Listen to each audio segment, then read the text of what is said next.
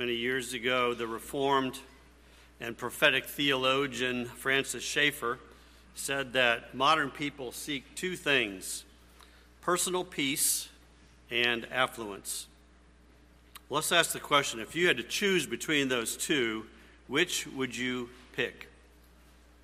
I think probably the younger people in the audience would immediately say, I want the money. Affluence means lots of money.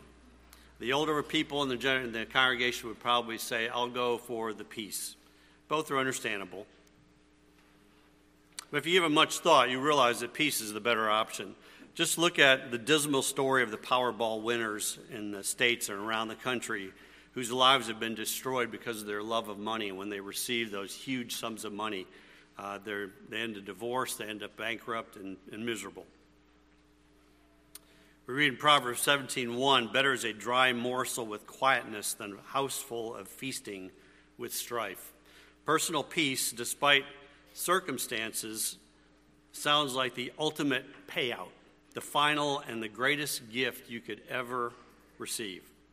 But what do we mean by peace? Maybe this morning you've adopted the world's definition of peace, and so you're very much settled for something much less than what God is promising his children. In fact, God promises a peace that passes understanding, a peace that far surpasses the peace that the world seeks.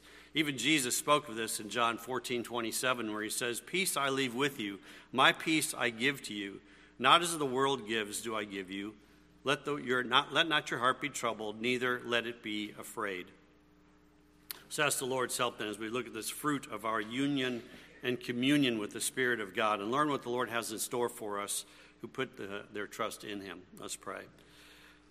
Father, we thank you for now this time to reflect on your revelation to us, your infallible, perfect revelation. And we, as a fallen people, even those who are believers who still have that remaining sin, need to hear your word this morning. And so I pray that your Spirit would effectively take that word and implant it in our hearts. Give us a greater desire to walk with Christ and to know the peace that he has promised to us. We pray in his name. Amen. Frederick Nietzsche wrote a paper entitled The Parable of the Madman in 1882, and it tells of a man who runs into a marketplace and he screams out, I seek God, I seek God. But those around him, they mock at him, they yell at him, they laugh at him, and so he shouts, I'll tell you where God is. We have killed him. And then he asks the famous and the haunting question What were we doing when we unchained the earth from its sun?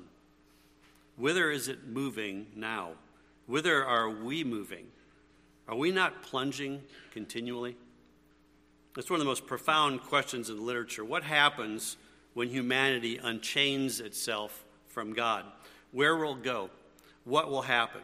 Well, we're seeing in our own culture uh, this kind of effect in historically unprecedented ways. Attacks on the very structures of society and the family, particularly those in the West that represent any kind of a fundamentally Christian worldview. And it comes, when it comes to the topic of, of peace, we are saying that almost anything but peace is resulting. That's what happens when you are unchained from the source of true peace. In 1947, an author by the name of W.H. Auden wrote a poem entitled The Age of Anxiety. How much more fitting is that today than it was even 75 years ago? Almost 30% of U.S. adults are said to have anxiety disorders, so requiring some kind of treatment or medication. The two most frequent drug purchases on college campuses are birth control pills and anti anxiety medications. If you turn on any social media, one of the first things you notice is how quickly people become angry and attack. They'll attack in the most, in the meanest ways, most angry, bizarre, using these angry and bizarre arguments uh, particularly nowadays if you post something that's even mildly Christian. We're living in an age of anxiety, angst. Word, that word angst, by the way, is defined as a feeling of deep anxiety or dread.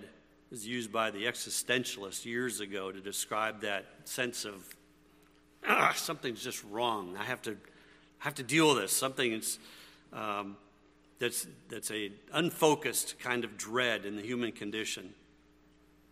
It's no wonder that many are calling for personal peace at a time when there is so much angst in the culture. It's even beginning to be hip in a lot of contexts to have your own personal counselor. You probably have heard of this, uh, particularly people in California know reflection on, well, it is a reflection on California, but uh, other places as well. It's kind of like, well, what does your counselor say? It becomes conversations. My counselor says this. My counselor says that. All these people are getting counselors to try to help them deal with their life. They get their life coaches. Many are seeking peace, but what is it that they are looking for? This is where we will find that the secular notion of peace is much less than what's offered by the Lord to his people. The world's idea of peace tends to be equated with a mere uh, lack of conflict or financial security or house surrounded by tall, impenetrable fences. Uh, some think of some kind of man made utopia where people spend their time in intellectual pursuits. I grew up in the 70s where the peace sign was the big thing. Uh, we had the, the Vietnam War going on, and everybody had the, the little peace symbols on their cars, and they're going around saying, Peace, peace, like this. What are they looking for? Well, they just want the war to stop. of course, when we talk about biblical, godly fruit of the Spirit peace, it's much more profound than anything the world has to offer. In fact, we noted earlier that Jesus promised a peace not as the world gives. The peace that God brings is not a temporal lull in a conflict or a momentary sense of tranquility that can evaporate with the evening news or a financial setback. Biblical peace so far outweighs any peace the world has to offer because the source of that peace is God Himself. Now, to understand biblical peace, then we have to begin in the Old Testament. Many of you are familiar with the Old Testament word shalom. Shalom is often translated peace. It's the, one of the word that was used just this morning in the Old Testament reading. It refers to completeness, wholeness, fruitfulness, flourishing, soundness, prosperity, tranquility, safety, and blessing. Shalom refers to a deep, rich, and flourishing wholeness in one's relationship with God, in the heart of the believer, and third, in relationship with others. The promise of peace for God's people is woven throughout the scripture. It's mentioned in some form or, or, another, at least 237 times in the Old Testament, that word shalom. And of course, the peace is ultimately found in God Himself, who is referred to in Judges 6:24 as Jehovah Shalom, the Lord our peace. We see the word peace employed, as I said in the, this this morning, in the Aaronic blessing, where he says, The Lord lift up his countenance upon you and give you peace. We read uh, the prophetic words of Isaiah about a Messiah who would be born as we come to the New Testament, and he's referred to as the Prince of Peace in Isaiah 9 6. As well, in the New Testament, there's a Greek word that's equivalent to that word shalom, the Greek word eirene. Eirene is translated as peace, harmony, concord, tranquility, quietness, or rest. The word comes from the word eiro, which means, this is the Greek, the Greek root of it, which means to join or to tie together into a whole. That's an interesting picture, isn't it? We, again, we tend to think of peace as well, there's no, no conflict. But what this is describing is not just that there's not conflict, but that there's a joining, a wholeness. That word is used over 90 times in the New Testament. Let me just point out as well that that word anxious that we read about in uh, Philippians 4 6, do not be anxious for anything. That's an interesting word. It actually comes from the Greek word which means divided into parts. So when we think of eirene or of the wholeness, the peace that's described in the New Testament, it's saying it's the opposite of being anxious. Instead of being torn into parts, uh, instead of being divided, uh, this is a pulling together. It's the opposite of what God promises his people. Restoration and wholeness is what he's promising. So, for our purposes this morning, let me suggest a definition. I put it in the bulletin just because I thought it's going to be uh, hard if you're writing anything down. This is a longer sentence and it might be distracting. But if you look, this is our working definition here.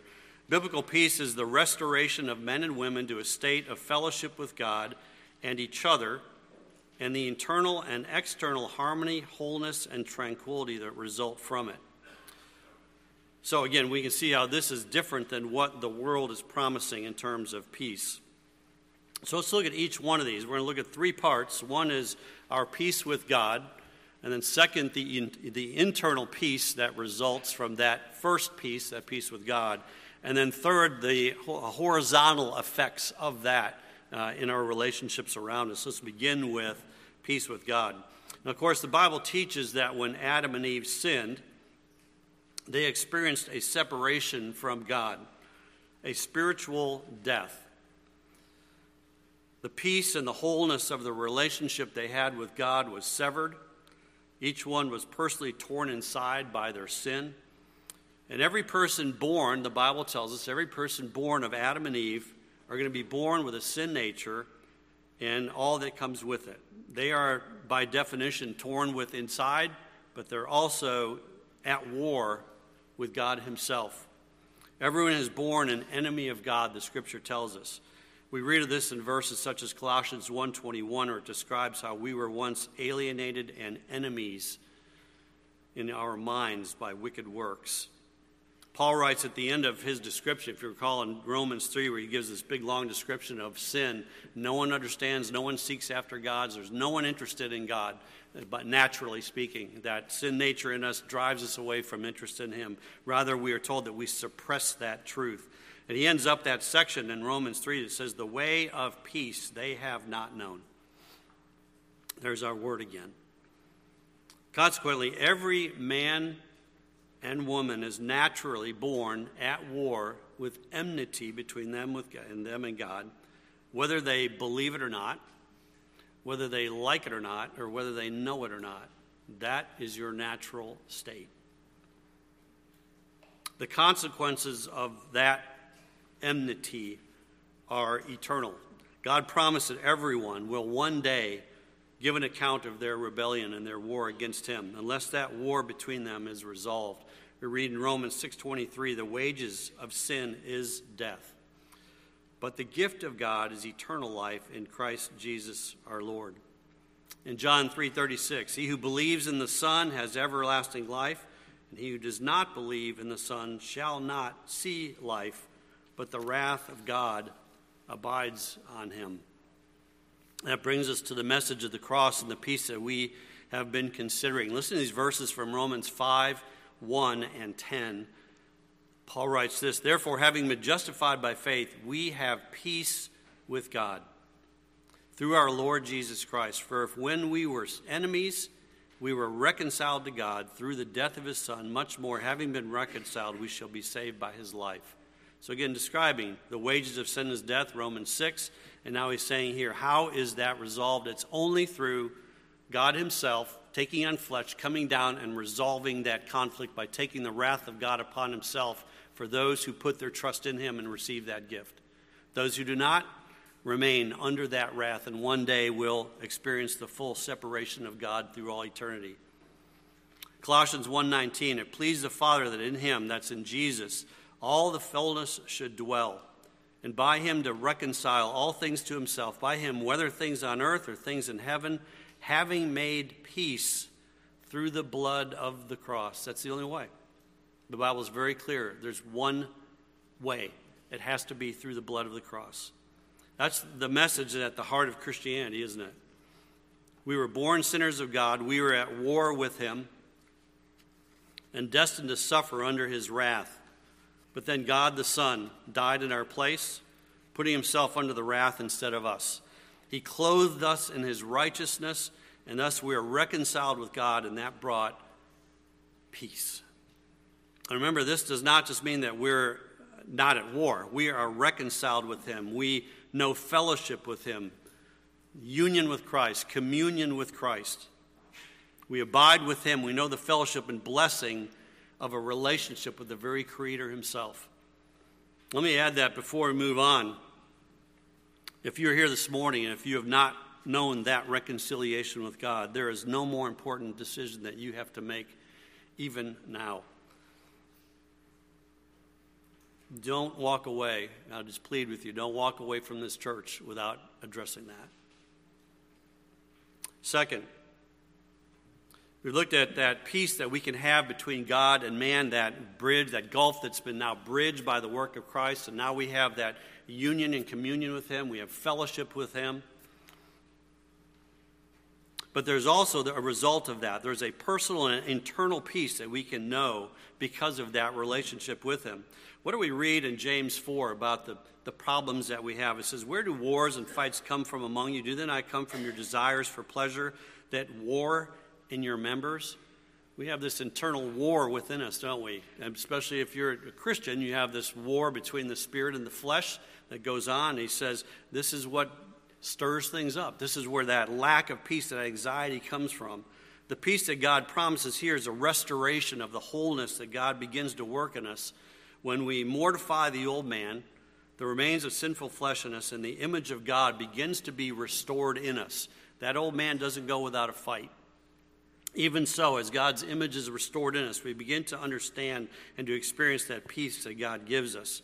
The internal struggle between the flesh and the spirit, the difficulty in finding the correct priorities and keeping them, being torn between one choice and another, all of these the Lord begins to address in us. He promises peace to those of us who grow in sanctification.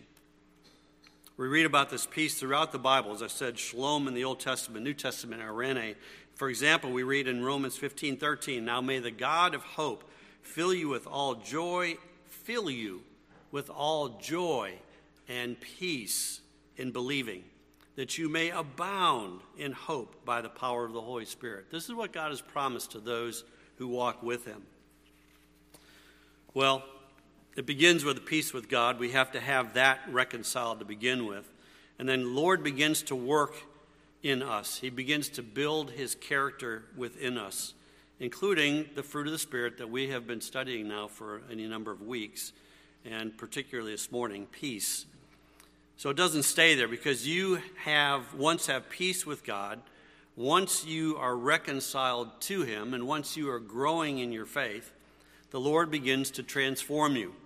It transforms our minds, and so that we begin to think like Christ. We begin to accept and to embrace His priorities, to think about the broader picture of all of life and, and eternity.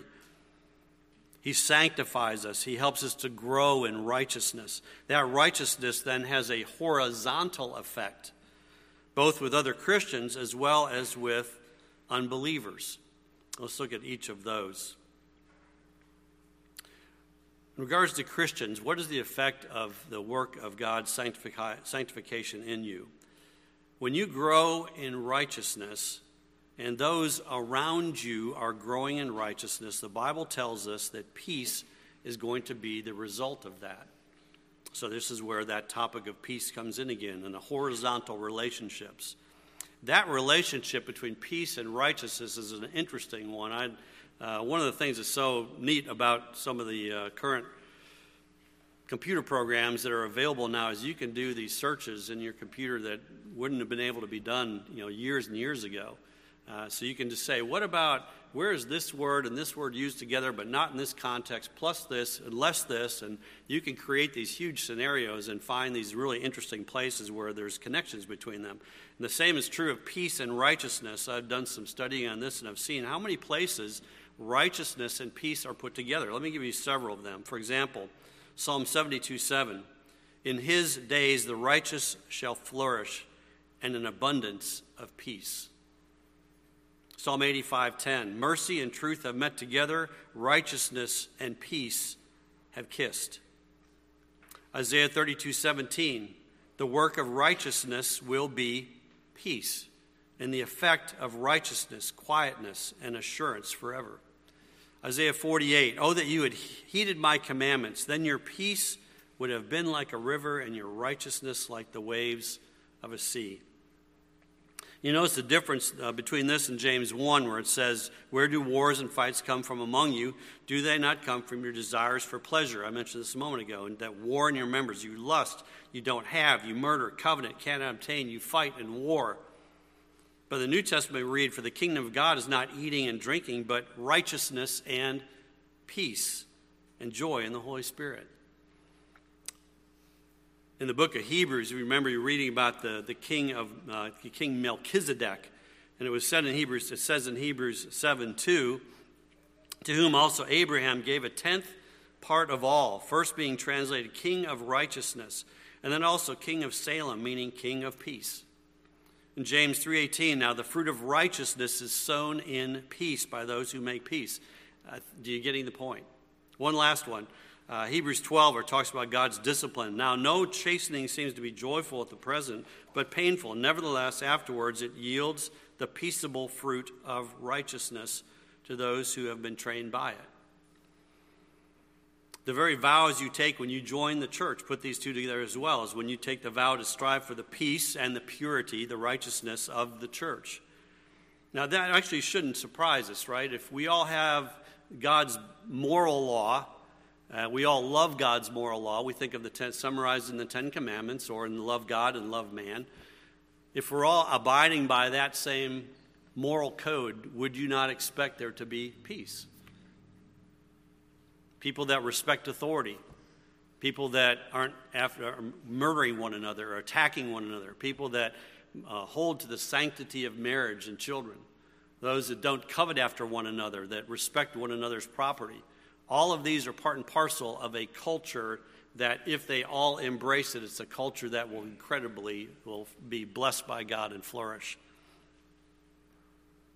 But of course, this will not be perfectly achieved until we get to heaven. But in the meantime, we need to recognize that if we want peace in the church, then we all need to live righteously. It's not actually surprising when you think any time in a church when you have one person who gets involved in sin, it tends to drag the whole church with it. I don't say that as a guilt manipulation or as a, to lay on guilt on anybody. We all have struggles we go through. But you've seen it. When one person begins to just involve themselves completely in their sin, their family, their immediately family gets involved, their friends get involved, the church gets involved. It's hard. And this is why we all want to seek for the peace of the church through a righteous living to honor the Lord and to enjoy the peaceable fruit of righteousness among each other in this context in the church. Now, what about non Christians, though? What does this mean for non Christians? We've examined the internal peace that can come, that God gives who are at peace with them, and then the, the peace that flows out to those other believers who are like minded and who are all committed to growing in Christ. But what about peace with unbelievers? What does the Bible teach about that? Are we to seek peace with unbelievers?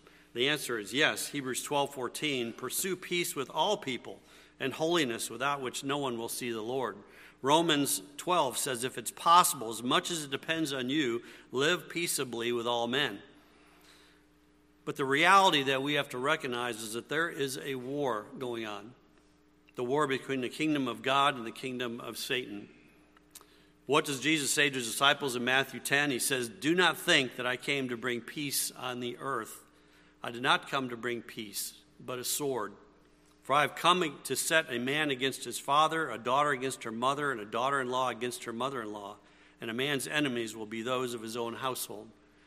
The kingdom of God versus the kingdom of Satan. That war is alive and well. The sword that Jesus brings is the ultimate separation that will occur when he comes in judgment.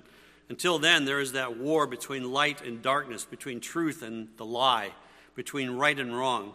Cornelius Van Til wrote about this in his book on education. He said this There's not a square inch of ground in heaven or earth or under the earth, under the earth in which there is peace between Christ and Satan.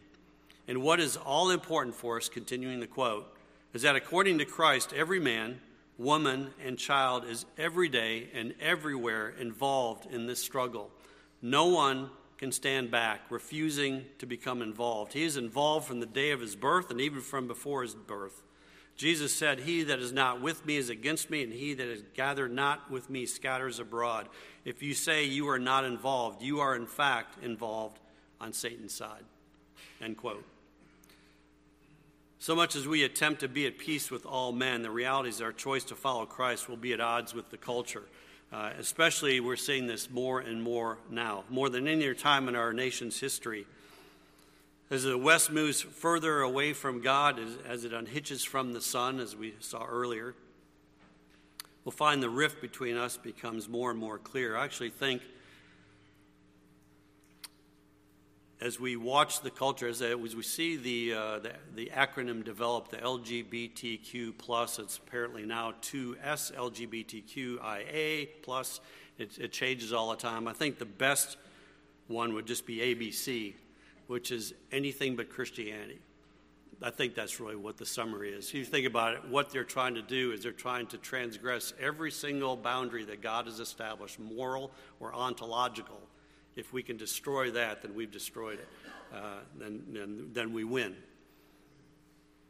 And in the end, that's ultimately what the point is. We want to destroy what God has created and to establish our own kingdom. That's why it's going to become more costly to follow Christ. Jesus knew that, and he knows this now. That's why he's told his disciples in Matthew 10 He who loves his father and mother more than me is not worthy of me. And he who loves his son or daughter more than me is not worthy of me. And he who does not take his cross and follow after me is not worthy of me. He who finds his life will lose it, and he who loses his life for my sake shall find it. Well, how do we apply this text today? Let me make three applications. The first is a gospel application. We just know that there's an enmity between the kingdom of God and the kingdom of Satan. We know that the Lord will bring in our past those who disagree with us, and maybe um, they don't even know why they disagree with us. They only understand that we're the enemy and they want us silenced or they want us removed.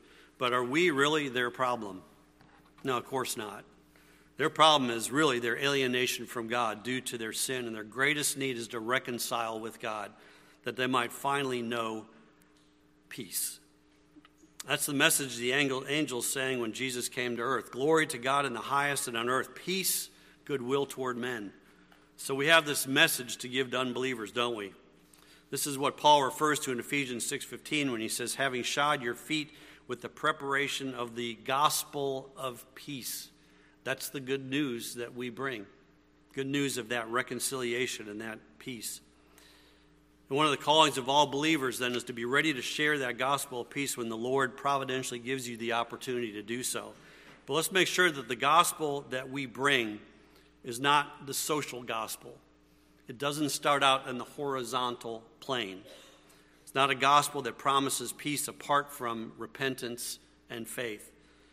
Too often, we're reading of Christians who treat the gospel as if it's first and foremost a, a message of social reform and though it's true that God can and will bring about social peace in His time, it is not a peace that will come about uh, without people humbly acknowledging their sin and their need for a Savior.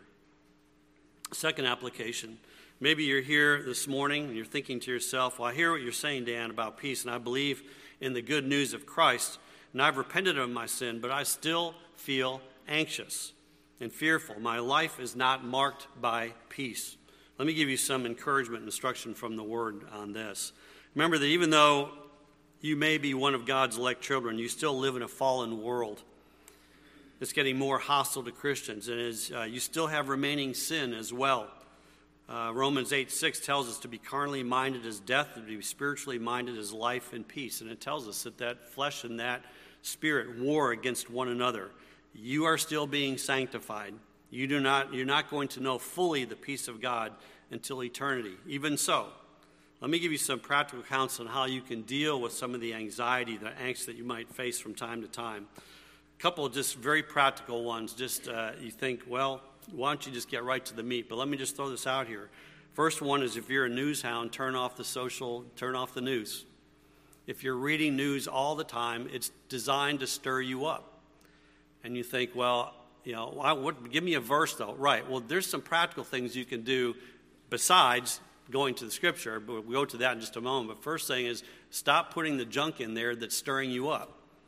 Turn it off. Second, exercise. Doesn't that sound strange from a pulpit? Eat right and exercise. You'd be amazed. There are more and more studies that show that just exercise alone does a tremendous amount. But we have to go further than that. After clearing your mind of thoughts that bring about anxiety, and you know, think of the garbage in, garbage out acronym, the things that destroy your peace, you want to think in those things that bring you peace. For example, we read in Philippians 4 6, that classic passage on peace. Says, Be anxious for nothing, but in everything by prayer and supplication with thanksgiving, let your requests be made known to God. And the peace of God, which surpasses all understanding, will guard your hearts and minds through Christ Jesus. Finally, brethren, whatever things are true, whatever things are noble, whatever things are just, whatever things are pure, whatever things are lovely, whatever things are of good report, if there's any virtue, if there's anything praiseworthy, meditate on these things. That's what you put into your mind. What's the result? The things which you learned and received and heard and saw in me, these do, and the God of peace will be with you. Isn't that interesting? The first one says you, you, you are anxious for, don't be anxious. Prayer, supplication, thanksgiving, let your request be known, made known to God. The peace of God will come to you. And then you meditate on these things, the God of peace will be with you. This is what the Lord is promising to, to his people.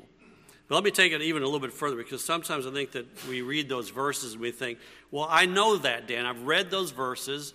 I've said them to myself a thousand times and I still feel anxious. And I understand that. But what we have to remember is that, again, that remaining sin is going to fight that process of sanctification. It's going to take time to experience the benefits that are promised. I give the example in counseling very often of turning the ship at sea. Uh, that you, you don't take one of those big, huge ocean freighters and say, take a left at the buoy, uh, any more than you change the, the very makeup of your soul uh, because you've recited a verse or two. This may take months or even years in your life as you work through these situations. let me add one more thing, not to depress you, uh, but just one thing just to keep in mind to make it real is that not only does it take time, you're going to have new situations come up in your life as you get older. I know. As I've gotten older, I've got new things I'm thinking about that I didn't think about 10, 15 years ago. You have more complicated relationships. You have more people. You have more situations and more awareness of things around you. There are greater challenges. And so, again, when we've talked about the fruit of the Spirit, we say it's not just something magical that appears because you read a verse or because you put your Bible under your pillow and in the morning, hey, you got it uh, through some osmosis. It's something that we all work for. We work to love other people. We work to know the joy of the Lord. We work for our own peace. Now, it doesn't come apart from the Spirit of God in us, working that in us, but it doesn't come apart uh, of us detaching from all these things and just waiting for something magical to happen either. Another practical application is Isaiah 26, 3 and 4 says, You will keep him in perfect peace whose mind is stayed on you because he trusts in you. Trust in the Lord forever, for in Yah, the Lord, is everlasting strength. Great verse when you're struggling with anxiety or lack of peace. The context of that particular chapter and ver- those verses is Isaiah uh, 24 to 27. It's known as the little apocalypse, in which God is described as bringing his wrath upon the earth and judgment upon the wicked. Chapter 24 is about God's overthrow of the wicked. Chapter 25 is God's people praising him. And then chapters 26 and 27 are God's interactions with his people, where we find that particular verse. And our passage in 26 3 says that God is going to keep his people in peace. But how will he do that? Who will experience that peace? It says, he says to those, who, those whose minds are stayed, it's also translated who lean, who rest, who support on him, the one who trusts in God. The author then instructs the reader to trust the Lord forever. Uh, says the Lord, that is the covenant God, in his everlasting strength. Uh, those last two words are sometimes more literally translated the everlasting rock of ages. You wonder where that came from? Right there because your mind is stayed, it's resting, it's constantly uh, focused on the rock of ages. Understanding God's omnipotence then is going to be very important in this process. We'll see it as well tonight. The one who's going to have perfect peace is the one whose mind is focused on the reality of who God is and all his attributes, including omnipotence, love, and perfect knowledge. The believer then reminds himself through his thoughts, words, and deeds that he trusts in God because God is trustworthy. As I said, this is a lifelong process, only to be fully realized when we get to heaven. But we can have glimpses of this as we go on in our lives. It won't be perfect, but we'll have glimpses of those times of great peace where we say, okay, I'm getting it. I'm starting to understand it. I'm starting to experience it. Then a new thing comes along. we got to relearn it again in this new context. Uh, but it's a process as we go through life in this. Third application, final application, To point out the importance then of peacemaking, we read in Matthew 5 9, Blessed are the peacemakers, for they shall be called sons of God. God has called each of us to be then a peacemaker. It means if we are those who stir things up in a family, a congregation, a school, a neighborhood, a business, then we are acting contrary to the Word of God. And ultimately, it calls into question our salvation. It says, They shall be called the sons of God. Who? Those who are the peacemakers. That's what He's calling us to be. One of the things that God hates, we're told in Proverbs 6, is the one who sows discord among brethren. Christians should be then those who move into situations to restore peace, to bring wholeness and order. Now, again, don't misunderstand me. That doesn't mean every time you see a conflict, you need to jump in. Proverbs tells us that, the, like the man who grabs the dog by the ears is the one who jumps into a, a problem that's not his. Uh, you don't interject yourself into every situation. You can pray, and in situations in which you do see some kind of chaos or conflict, and it's a situation in which you are a part you are the one that's called to go in there and to bring a resolution to it. We'll talk about patience tonight. How oftentimes you think the resolution is shouting and saying, Stop it! You know, and getting all mad, and I'm going to stop all the problem here. And it says that's not what a peacemaker is, and that's not what patience of God is. We'll see that tonight. We should move into these situations and restore peace as God gives that opportunity. Uh, what if we all thought that way when you came to church on Sunday and Wednesday nights? or when we get up in the morning. So let me ask where would the Lord have you be a peacemaker even today? Brothers and sisters, my prayer is that our congregation, every member, will strive to be a peacemaker. May the Lord bless you in this effort. He has given you the power of the Holy Spirit, the wisdom of Scripture to make that happen. And when it does, you will be sanctified, the church will be edified, the kingdom of God will be forwarded, and God will be glorified by it. So be it. Let's pray. Father, we recognize that so often we think so little of what that word peace means and thinking it's just a lack of conflict, but you are promising something so far greater than we can even imagine or think. And I pray, Father, that even this morning as we reflect on these words, that we would have a greater appreciation for that, a greater desire to know the peace that you promise, to strive after it, to put aside all the encumbrances and things that would distract us from knowing that peace of reconciliation with you, the internal peace, and also peace with our brothers and sisters and neighbors. In all things, Father, we pray for